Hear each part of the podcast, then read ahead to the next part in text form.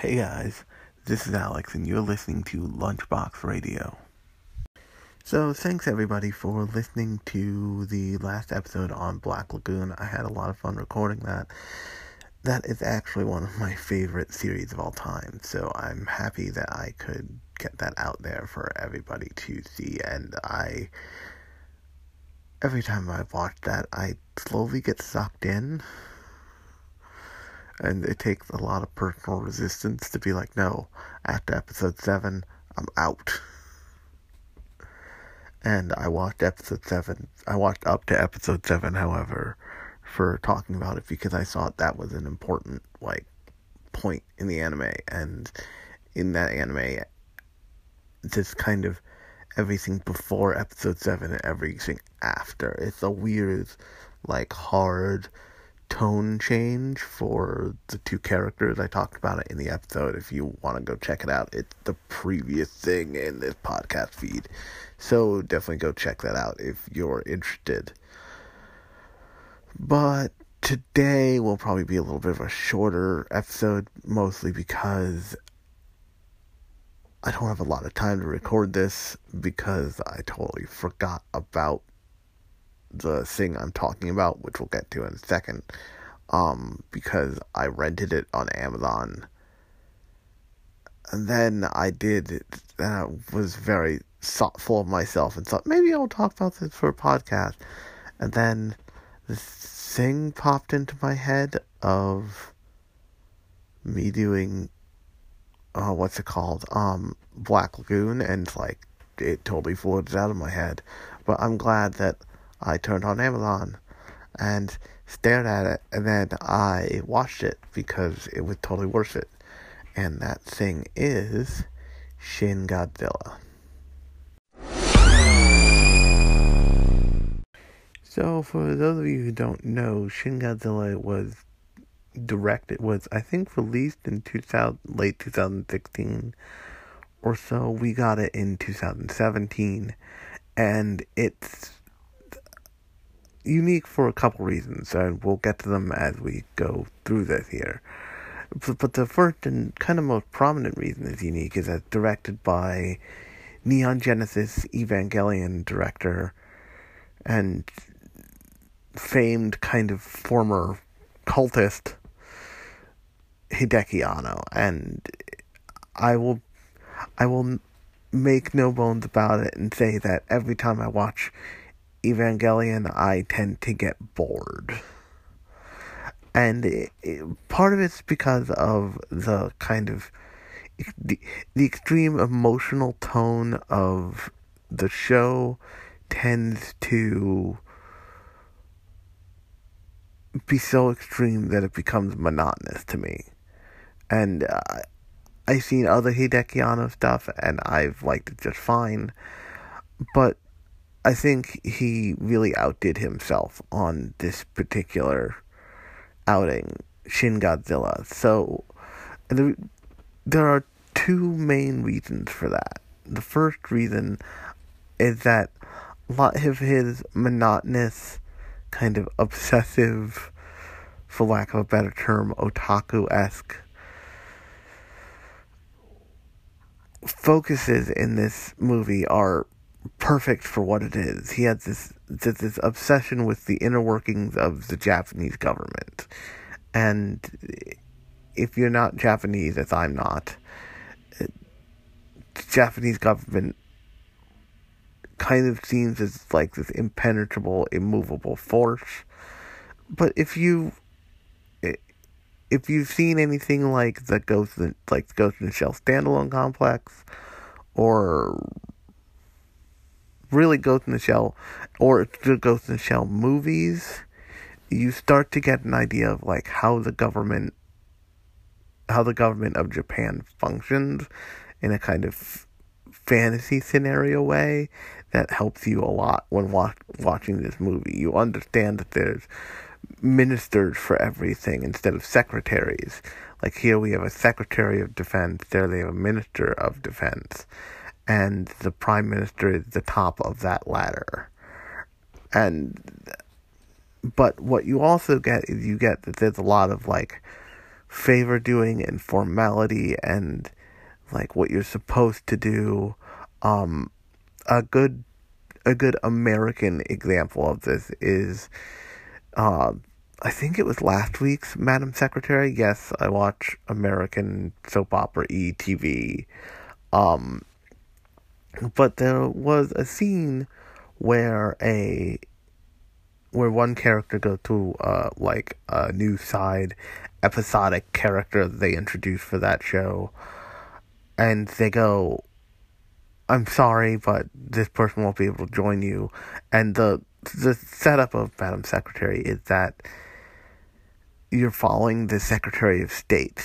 You You're basically following a fantasy version of Hillary Clinton and her staff, and this is one of her staff members going to the support department of the going to the support wing of the State Department and saying, like, you know, f- this person won't be able to join you. They they apologize, and the other person says, then I'll be expecting a big bottle of. I'll be expecting a really nice bottle of scotch from them, and the kind of main side character says, but not too big, and then the other character finish off finishes off his sentence and says, because it's a, because it's the note that matters, and that kind of form that kind of formal informality and understanding of well these are just things that you do and the way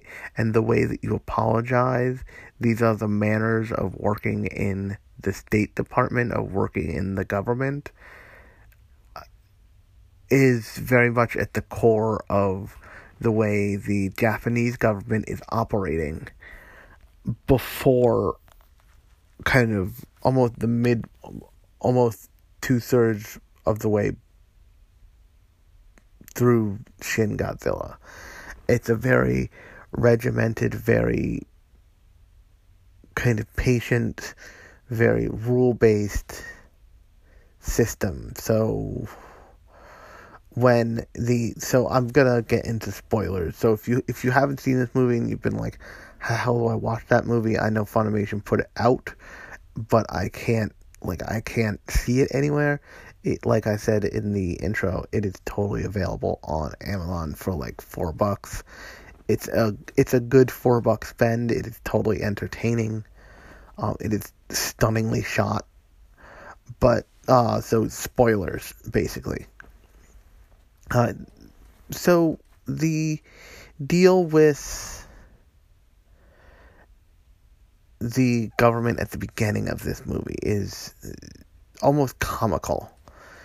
There's this constant runaround of these characters who are of a the prime minister who is a actually pretty well-known Japanese character actor and a bunch of other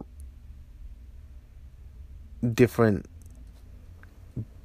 a bunch of other different ministers of various things like like um like the Minister of Science, the Minister of Defense, notably played by Beat Takeshi, who is like just Beat who is slightly less Beat Takeshi than the Beat Takeshi who showed up for who showed up and gave no fucks for Ghost in Shell, um, but still very much Beat Takeshi. Um, and a bunch of other different kinds of side players and different people who run who run different parts of Japanese society. And when the movie opens up, they take a really logical they take a really logical approach to a illogical situation. So the way this movie opens up is basically an equivalent of the Holland Tunnel springs a leak. And we're, we as the audience are shown the leak as a crack in a crack in the a huge crack in the ceiling of the tunnel opens up while someone's driving, and basically blood rains from the sky, rains from the ceiling, and freaks people out. Now, before we even get to that, though, you're shown this like leisure vessel that's been abandoned that's just like waiting in the middle of the harbor. And they show they show up at the harbor. They, the coast the Japanese Coast Guard shows up at the harbor and they're greeted by an empty boat which they find odd. And then they see a map of the seafloor which makes sense. It's a boat. You need to know that stuff. Um I I know more than a little about sailing. Um, but they're also greeted by a pair of shoes, a folder, and an origami crane. And they're like, huh, this is odd. Let's take this folder. But this is odd. So then now we skip back to the tunnel and between the tunnel, between the scene in the boat, which is actually the first scene in the movie, and the tunnel, we've gone through a couple different kinds of cameras, which is kind of this first, kind of this movie's first visual trick of letting you, of showing but not, of doing storytelling but through showing instead of telling, which really a kind of masterful stroke of the, masterful stroke on this movie's behalf. So through all the different camera camera types that we see, we see that we're seeing multiple perspectives. You see, I think the for, the first camera view you see is just a normal kind of third per, third person floating ghost camera perspective of a movie. The second camera view you see is a camcorder of the Coast Guard investigation team. And then you see, when you see the blood coming from the top of the tunnel, you see it as, I believe you see it as a iPhone video. And then you switch back to the kind of cinematic camera. And then at some point, when a you're talking to everybody's talking to each other in the government building conference room and b you are talk and b you see you're seeing things that are the movie that are just the movie as itself and less raw and used to give you kind of complete context instead of just bits and pieces of context that contribute to like the whole you the audience understanding a more importantly more than the characters all the character in the movies all the main characters in this movie can but b having just enough pieces of the puzzle to put it together before they do. This all leads to the I this all leads to you knowing more than the prime minister or any of the ministers that he's talking to in a boardroom do. So you knowing more than they do rather. If I didn't make that clear, I probably didn't. I have a bad habit of that. But what's interesting is that they, if you know just little enough to make anything else they propose possible, but also, you know, you signed up for a Godzilla movie, so you know exactly what it is. So they run through a kind of small deck of possibilities. One being a new volcano, the other being an existing volcano, basically springing a leak. Um, because they are on the Pacific Rim and Mount Fuji is actually an active volcano, so that's a definite possibility. Not a likelihood, but a possibility. And the entire time you, as the viewer, are going back to, no, I don't think a leak makes blood come out of it. That's not how Earth works. So they start to kind of there are moments when they erupt into a small frenzy, but no, but nobody breaks composure. Nobody breaks the kind of status quo in this movie for a very, very, very long time. The the general public is shown freaking out in this movie, but most of the Japanese cabinet, with the exception of a few what I like to call Nicolas Cage style mega acting moments, don't have freakouts. They they take everything very methodically, very calmly. Partially because they believe, rightfully so, if they panic, then everything goes to shit, and that is true. But they also adhere to kind of the regulation of government so strictly that um and remember I said spoiler alert so if you're listening to this and you want to watch Shin Godzilla I strongly recommend that you just go watch it. By the end of the movie they are uh, about 24 hours away from having a bomb dropped on Tokyo.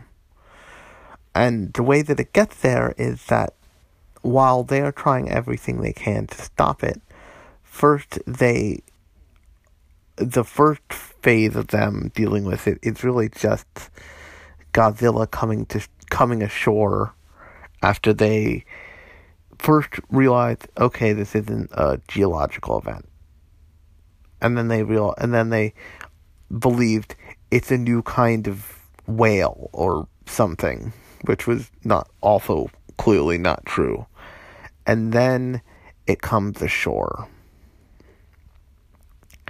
And once it comes ashore, we see an important point about Godzilla. Godzilla, in past Godzilla movies, especially the Godzilla versus series, has had a goal somehow, or he is vindictive. He's just a, a thing unleashed upon the world in this movie. They get later on they get to the point they get to who made Godzilla and it was actually a former professor who who the boat that belonged to who made Godzilla and like set him onto the world as a result of I think American experimentation and because his wife died of radiation poisoning and he had no like he had no recourse for it. So it was like a last spiteful act before i think he committed suicide. I think that's what the boat with the shoes was all about. But other than that they don't get into any motives that like godzilla the creature has. He is he is a at best someone's giant house pet. They unleashed he is at worst someone's giant house giant house pet they unleashed upon the world.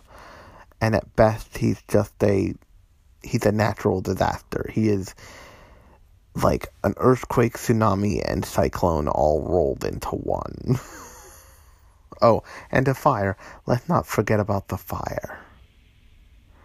So as they're trying to deal with Godzilla and as they're simultaneously managing getting people out of its way so people so people are not harmed now he's just he's basically like swaggering through the streets of like outlier Tokyo. And they're they're they're trying to keep their shit together. They're trying to deal with it, and with this, you're there are peppered shots of a of a up close Godzilla, which at this point is uh, it's goofy. It's goofy in a way that you expect, having seen in a way that you don't quite expect, having seen other Godzilla movies, but it's it's just goofy enough to feel real and it, it it introduces this idea that you it doesn't it doesn't matter the way it looks. It matters what it's doing. So you get those up close shots where he's like brushing cars aside and his like gills are belching blood all over the streets. And then you get these really great shots that are wide shots of where he is or what he's doing, and you see that it's still rel- that the problem's still relatively contained. You see like people going to school, you see people you see like empty pools and you think oh this is and it makes you think for a brief second this is over there. I don't need to worry about this. I don't need to be involved in this. This can be contained. This isn't a problem.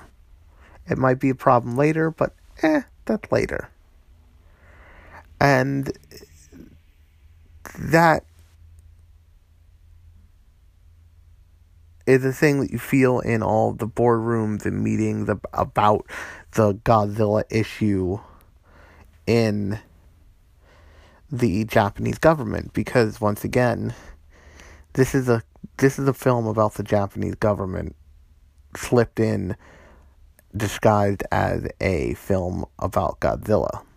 So you get this feeling that they all think like, oh, there's still time to deal with this. This is still manageable. This is manageable by the normal, like, realm of society, of Japanese society, of polite Japanese society. But a little bit after that happens, he evolves right in the middle of the street very quickly. And that's the first moment where everybody goes, oh shit, this might be an issue. So then they start taking more a more defensive stance and they are less they're less confident confident that the world is they're less confident that they that they themselves and that and that Japan as a whole and the world as a whole can make it out of this mess. And after that, before that, I believe there's a press conference where they,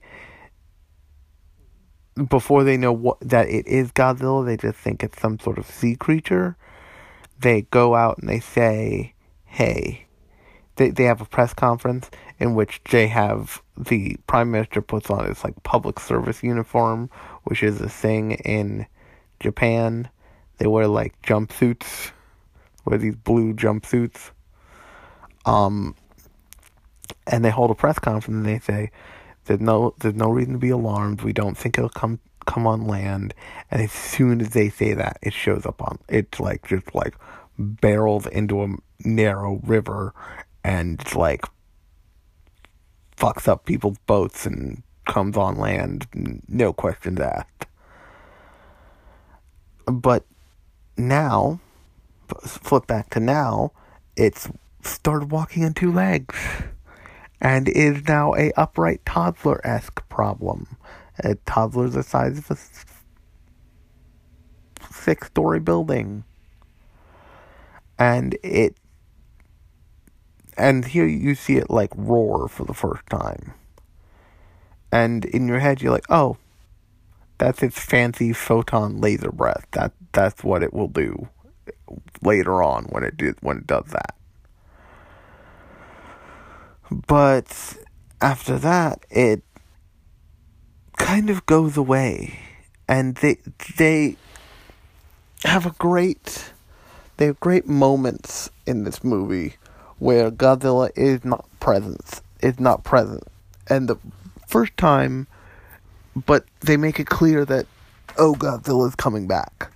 And it's, and Godzilla will return in like a, a couple days, like three days or two days or a couple hours.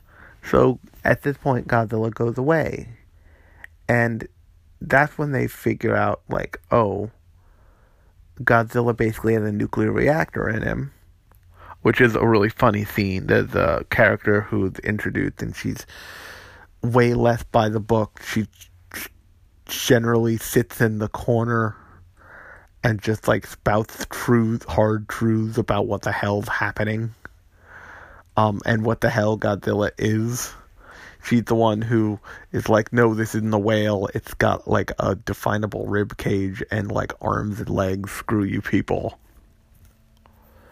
Um, but she she proposed the idea of like, it's a it's a thermonuclear like being, and everybody's like, that's that has to be horseshit. There's no way that can be right. That's not that's not possible. And then like a couple scenes later, you see somebody freak you see this guy freak out in that moment in that moment I mentioned before of Nicolas Cage, Cage me- mega acting. He takes his laptop and like runs through the task force, then runs back with another guy with another guy running behind him and he's like check it out. Godzilla is a thermonuclear being. And then he looks at the he looks at the um girl who said that to begin with. He goes, "I'm sorry."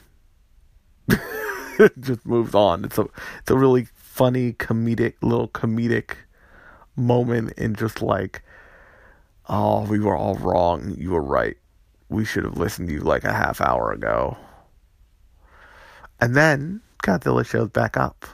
And now he's the f- first two times you see Godzilla, the first three times you see Godzilla, he goes from like this like basically weird she slug thing to like almost like a toddler dinosaur thing. The second in like the second two forms. Now he's in what they call his fourth form, and he is full on giant tail and all Godzilla. And he has like shown up on shore again. He's just walking. He's just walking. Nobody knows freaking where.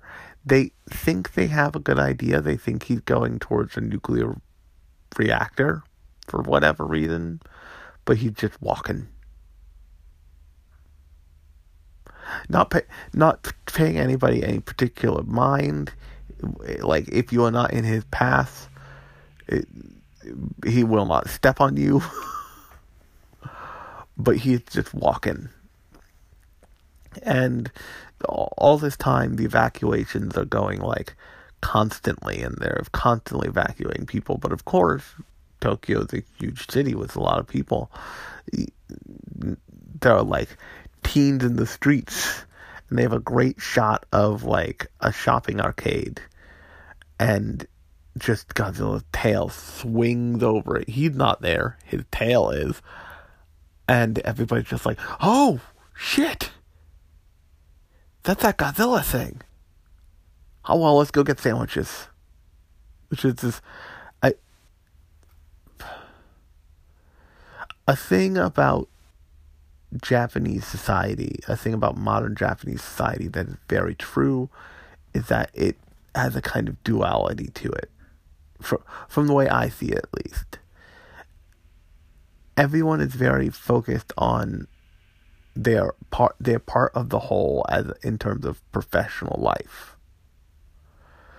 But because of social media, because of the way the world is, there's an individuality to people and a tendency to ignore things that aren't our problem. That's just humanity right now. It's how America got itself in the mess it's in. It's how Britain. It's how England got itself in the met in the mess it's in. Is people who decided people a certain set of people decided that the problems of another set of people weren't theirs, they weren't going to pay attention to it.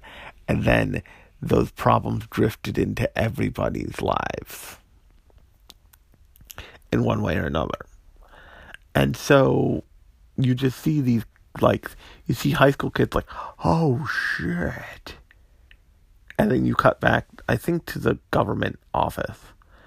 And now they're like, it's in its fourth form. We need to do something and this is where they say they have like missile launches the first of which they abort because there's a service worker getting an old lady out, evacuating an old lady. And this is important because this this sets up what ultimately gets them to make the right decisions down the line, which is that everybody here, regardless of whether or not they have issues making decisions, like the entirety of the government, or they whatever they want to do with Godzilla, there are people saying capture it and like study it, which is of course impo- at when you when they first pose that it feels impossible. But they all want to they all want to save not just the country they want to save the people in the country and the, and protecting people is the most important. So if you get the chance to fire on Godzilla and there is someone there's one or two people in the way it's not worth it because it, it's it's not worth adding to the casualties that Godzilla is causing simply by ignoring people, one or two people to keep dozens or millions of people safe. That that's not a trade that the that the government in this movie is willing to make. But what happens so that first attack is called off and then they get the chance of the second attack and it's it does no, it does it does no damage, and he doesn't respond, which at least is that because later on the movie he responds in kind, and it does not go well for them.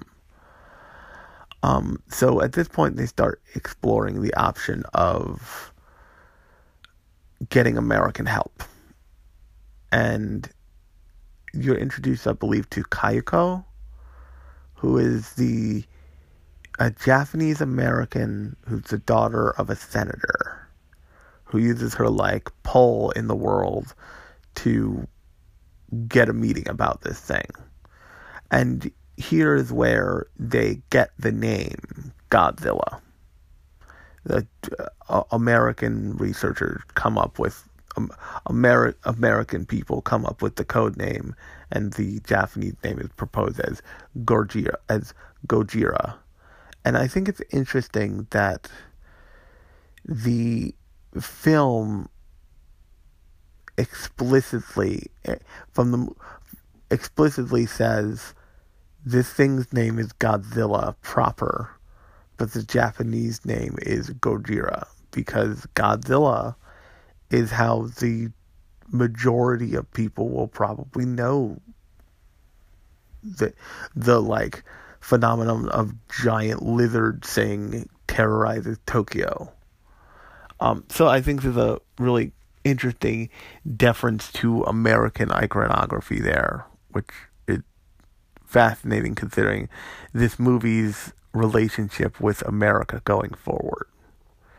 So, first off, they have Americans go in and they bomb the shit out of it, basically. And Godzilla responds this time. And he responds with, like, his photon, his, like, photon breath, or whatever they call it.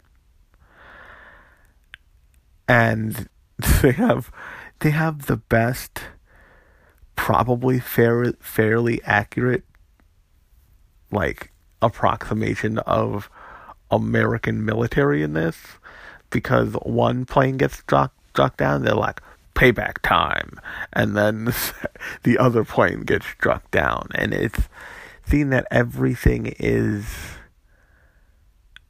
ineffective against this thing, and so now they're just the entire JSDF Japan Self Defense Force is mobilized against this thing to to light it the fuck up and it just that does not go well for them. They get photon breath. They get like crushed. It's it's not it's not a good look. It's not a good look.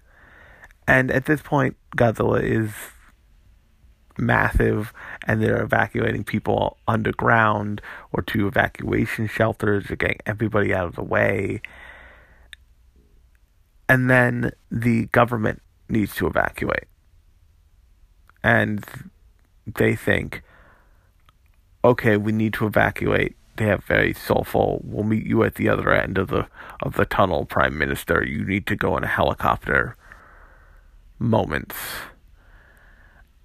and then they launch another attack at Godzilla. The they have they the Americans help them launch another attack at Godzilla.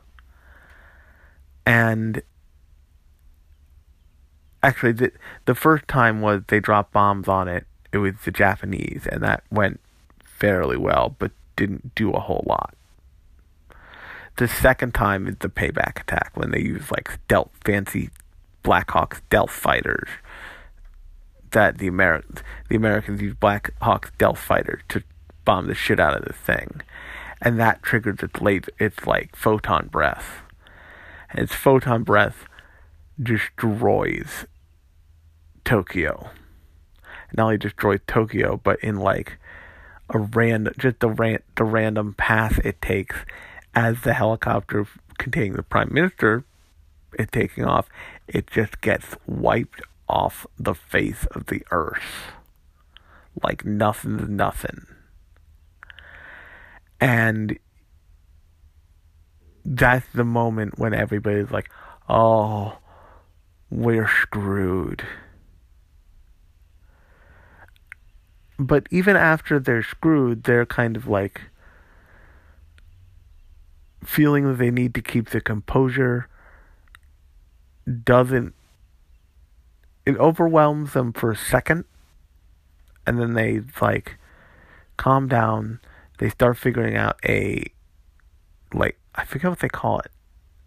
I think they call it like a freezing option where basically they're gonna freeze godzilla solid and they start figuring that out but then all of a sudden the americans who this entire movie and i kept this out for a reason. The entire movie, whenever they get off the call with the with the president or they get off the call with American officials or they deal with Ukako, I think her name is, they say they certainly their like second their first comment is wow, they certainly make some harsh demands. How are we supposed to deal with this? And then somebody says, but I guess we have to and that's a running theme for much of the movie. But then the Americans suggest dropping a thermo, shooting a thermonuclear warhead at Godzilla, like just saying, "Okay, screw it. This thing is huge. After it finishes with Japan, it's coming for somebody else. Plus, we kind of had a hand up in making it, so we want to get rid of it as quickly as possible before people more people figure that out. And so very quickly you get to the kind of headspace that the first Godzilla actually by now you you're in the headspace of the first Godzilla movie, the very first one where Godzilla was the result of the basically American nuclear bomb on Japan in some way. Um, he is basically an irradiated fish monster in the very first Godzilla, the I believe it's 1984 Godzilla. And you realize that Japan is being forced to allow itself to be nu- nuked again only this time in Tokyo in 2016 or whenever, or in 2016. And that's a big deal. Everybody's, everybody is like, in the movie, including Utako, everyone around her, the prime minister basically says, we have no control over this. We can't figure out how to deal with this. But we don't want them to deal with it because that is untenable. And it's for this portion of the movie, it strikes a very interesting tone of there's nothing we can do. We've resigned ourselves to it. Yes, we have a backup plan, but that backup plan is honestly bullshit. It it it it, it, feel it feels like a fantasy when they're all coming up with it until they do it. And then Utako, interesting is the interestingly enough, it's the kind of narrative, like narrative tipping of the scale because she tells her father, like, "Look, I'm not abandoning this. It's, it, I'm not going to, I'm not going to willingly say yes, nuke the the country where my grand where my grandma lived through the first nuclear bomb." and they, and they show they show historical at that point they show historical images of Japan after after nukes were dropped on it in World War II. just just to make sure that you get the visual message of no this is what this looks this is what this looks like this is the result of this and the whole time they've been coming up with this like hyper cooling strategy. They've been getting like coolant from all over the world, all over the country, and like cooling coolant administration cl- cranes and insane shit. And then they decide, okay, we're going to administer this plan first while he's still sleeping, and then later he's going to wake up, obviously. So what they do to wake him up is they shoot bullet trains at him, essentially, because he's like stepped on like a rail track, so they just send trains at him. they're like, fire the trains, and like the trains come shooting full speed down the track, and they wake him up and then they demolish buildings on top of him because those are the only things tall enough to like get the drop on him. And then once he falls over and he's like mildly covered in debris, they rush up with trucks, stick basically hose they basically perform Novocaine dental work on him multiple times until his body breaks down.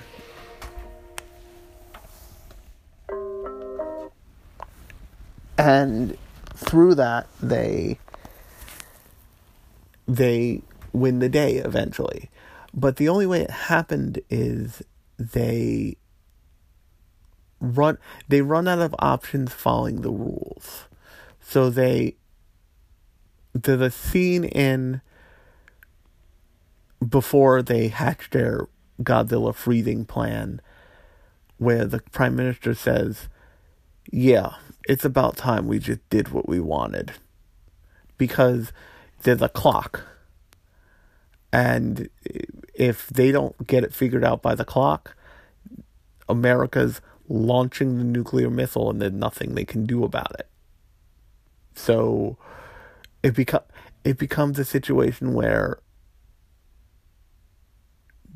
damned if you don't, but if you do, maybe not there's, there's a not insignificant chance that you could succeed.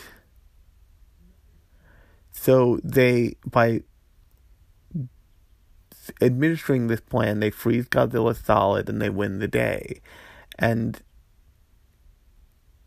the movie ends up being all about there's a time to follow procedure and rules and all of those like big deal things, but there's also a time when you need to realize the rules are get are keeping you from getting stuff done.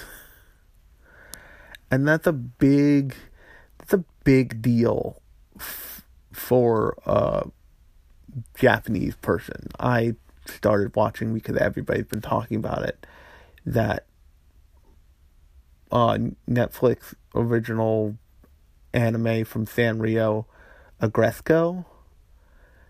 And Aggretsuko is all about dealing with the fact that you have to follow the rules, that they're the way to things, that they're the way to Japanese company life, that you're trained up for, and that if you're that if you uh, go through Japanese school systems, you're taught is admirable. And if you decide it's not admirable, you become people see you as a hooligan and you end up like living on the fringes of society. But as a result, it leaves you with this kind of crushing like emptiness and anger in Aggretsuko's case. And uh, speaking just from like a personal perspective, I I identify with that a lot because I spent a long, long time trying to hustle at it, trying to hustle at be at doing like re and did have some and did have a decent amount of success hustling and doing freelance design work for many years. I now work for my family business because I I got tired of people telling me, "Well, this is how it is. This is how it goes." And I looked for a way out of this is how it is, this is how it goes because usually the first sign that something's not okay is that everybody tells you it's okay. And in the case of Godzilla, it is everybody tell everybody says this is the way well this is just how it's done. And that should that was ultimately the first sign of well that's not going to get it done. There's a character who what who basically kicked off everybody saying everything all the time by saying let's get it done and in the beginning, he means let's let's sign the paperwork, approve the bills, whatever. But in the end, he says when he says it, it means let's get it done. And that means let's push aside all the stupidness and bullshit and save ourselves, our country, and probably the world. And that's a big deal because that that is him acknowledging, okay, we screwed up. We we we screwed this up. If we had gotten our heads out of our asses earlier, we could have dealt with him when he was like a swaggering worm thing with two little hind legs. But we didn't. And now we need to scrap and rebuild. And we need to we need to destroy what is being destroyed so we can basically stop the wrecking ball and we will rebuild from that and they have a moment in the movie after Godzilla defeated and they say well the whole cabinet's going to resign in mass and it, it, everybody who's left is going to resign in mass and the current prime the current acting prime minister is going to step down, and one of the characters just says, "Why?" And he goes, "Because." Scrap and rebuild. We we're going to have to rebuild this country, and that includes the government. That people who people who understand that this happened and who are not too set in their ways will serve everyone better. And that uh, it it is a really stunning movie for anybody who understands anything about the way Japanese society interacts with its own people and with the world and anybody who has the slightest interaction with anybody who is natively Japanese because there's a there's a politeness to that to Japanese people that only falls away in moments of extreme closeness to another person. It is it is kind of almost impressive. But all of that, all of those rules and all of those trappings keep are are meant a to honor people and to respect people, but they're also meant to help you get along and help you deal with society and set up and set up rules for what no one could be expected to deal with. That there are things, this, and this is true in any in any country. It's basically true of adulthood. You and it's it's falling away more now than it has, but there are rule. There are like the way things are supposed to be. For example, you're supposed to get a nine to five job. You work until you're about 65, 75, and then you retire, and then you live the rest of your life the way you want to. Yes, you take a vacation or two, you start a family, but there's a path laid out for most people. And there's there's always a path laid out for most people. So like if you go to business school, that may be your path. If you go to art school, the idea that you starve a little at first, then you make a little bit more money, and then you work your way up the ladder. But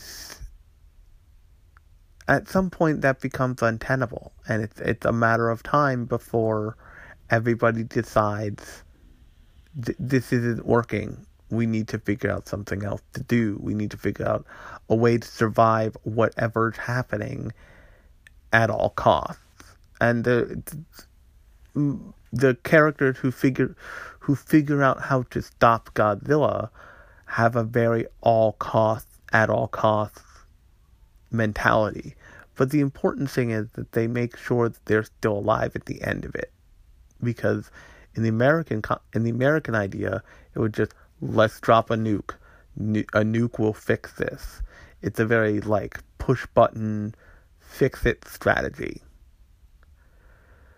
But they they don't have to live with it. Just the way that you can say to somebody, "Well, just go get a job." Yeah, but you don't have to do it yourself. That person has to go do it, go attempt to get a job, and that that is way easier said than done, even in the best economy. In a good economy, job markets are competitive. There are tons of people applying for everything. There are, but there are also tons of jobs. So, in a good market, it's a one to one hundred chance. In a bad market, it's a zero out of zero chance because there are no jobs. It's a damned if you do, damned if you don't situation. And th- this might seem far fetched, but it's it's that there are rules for how to engage with everything mindset that this movie sets up in the in the beginning and lets fall away in at the end that makes you really like pause and think about the rules that surround everything that are just pointless. I when I was in in one of my more struggling phases before I just called a spade a spade and said maybe that maybe this isn't my thing. I had this fantasy about going into a job interview and in like a leather jacket, ripped jeans, and a punk rock T-shirt, dropping my resume on, dropping my resume on the table and lighting it on fire and just being like, you want to hire me? Hire me. Whatever. And walking out and getting the job. What's funny is, in just about every interview where I had some sort of confrontation, had some sort of disagreement with the people I was interviewing, I was interviewing with, I ended up getting the job. And that's not because, I, I don't think that's because I was being cruel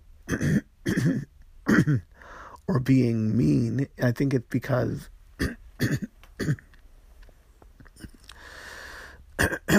when you worry about when you go into something worrying about like all the rules and all the mishigas essentially you forget what's important because what's important is like the rules of engagement or whatever what's important is can you get the job done can you can you bring something to anything that is valuable. So the same is true in relationships in life. Does it matter that you send your girlfriend a Valentine Day gift? In the grand scheme of things, no. Everybody dies. What matters is that you remember her day to day, every day. And Valentine's Day is a greeting card holiday cooked up by Hallmark. That is not wrong. But what's also true is that it's a day when you're told, remember this. Remember remember each other for a brief second. Stop texting your girl stop texting your girlfriend that you'll be late and show up on time and she'll show up on time and the two of you will exist together in space for a moment and be with each other instead of next to each other as you're with the world. And all that stuff is important. The rules and trappings and manners and all of those things are meant to be amplifiers of that, not substitutes for that. And on that note, I highly encourage you to go watch Shin Godzilla. You can rent it on Amazon. Um, it's I'm told that.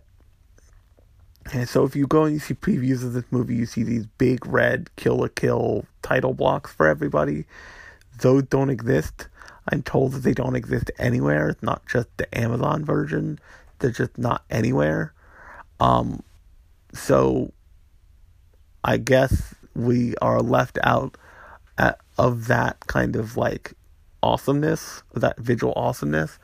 But if you are interested in watching a really stunning visual feast of a movie, then go watch the thing. But I hope you like this podcast. It's probably a little shorter because, like I said, I don't have as much time. Um, but I have been Alex, this has been Lunchbox Radio, and I will talk at you next time.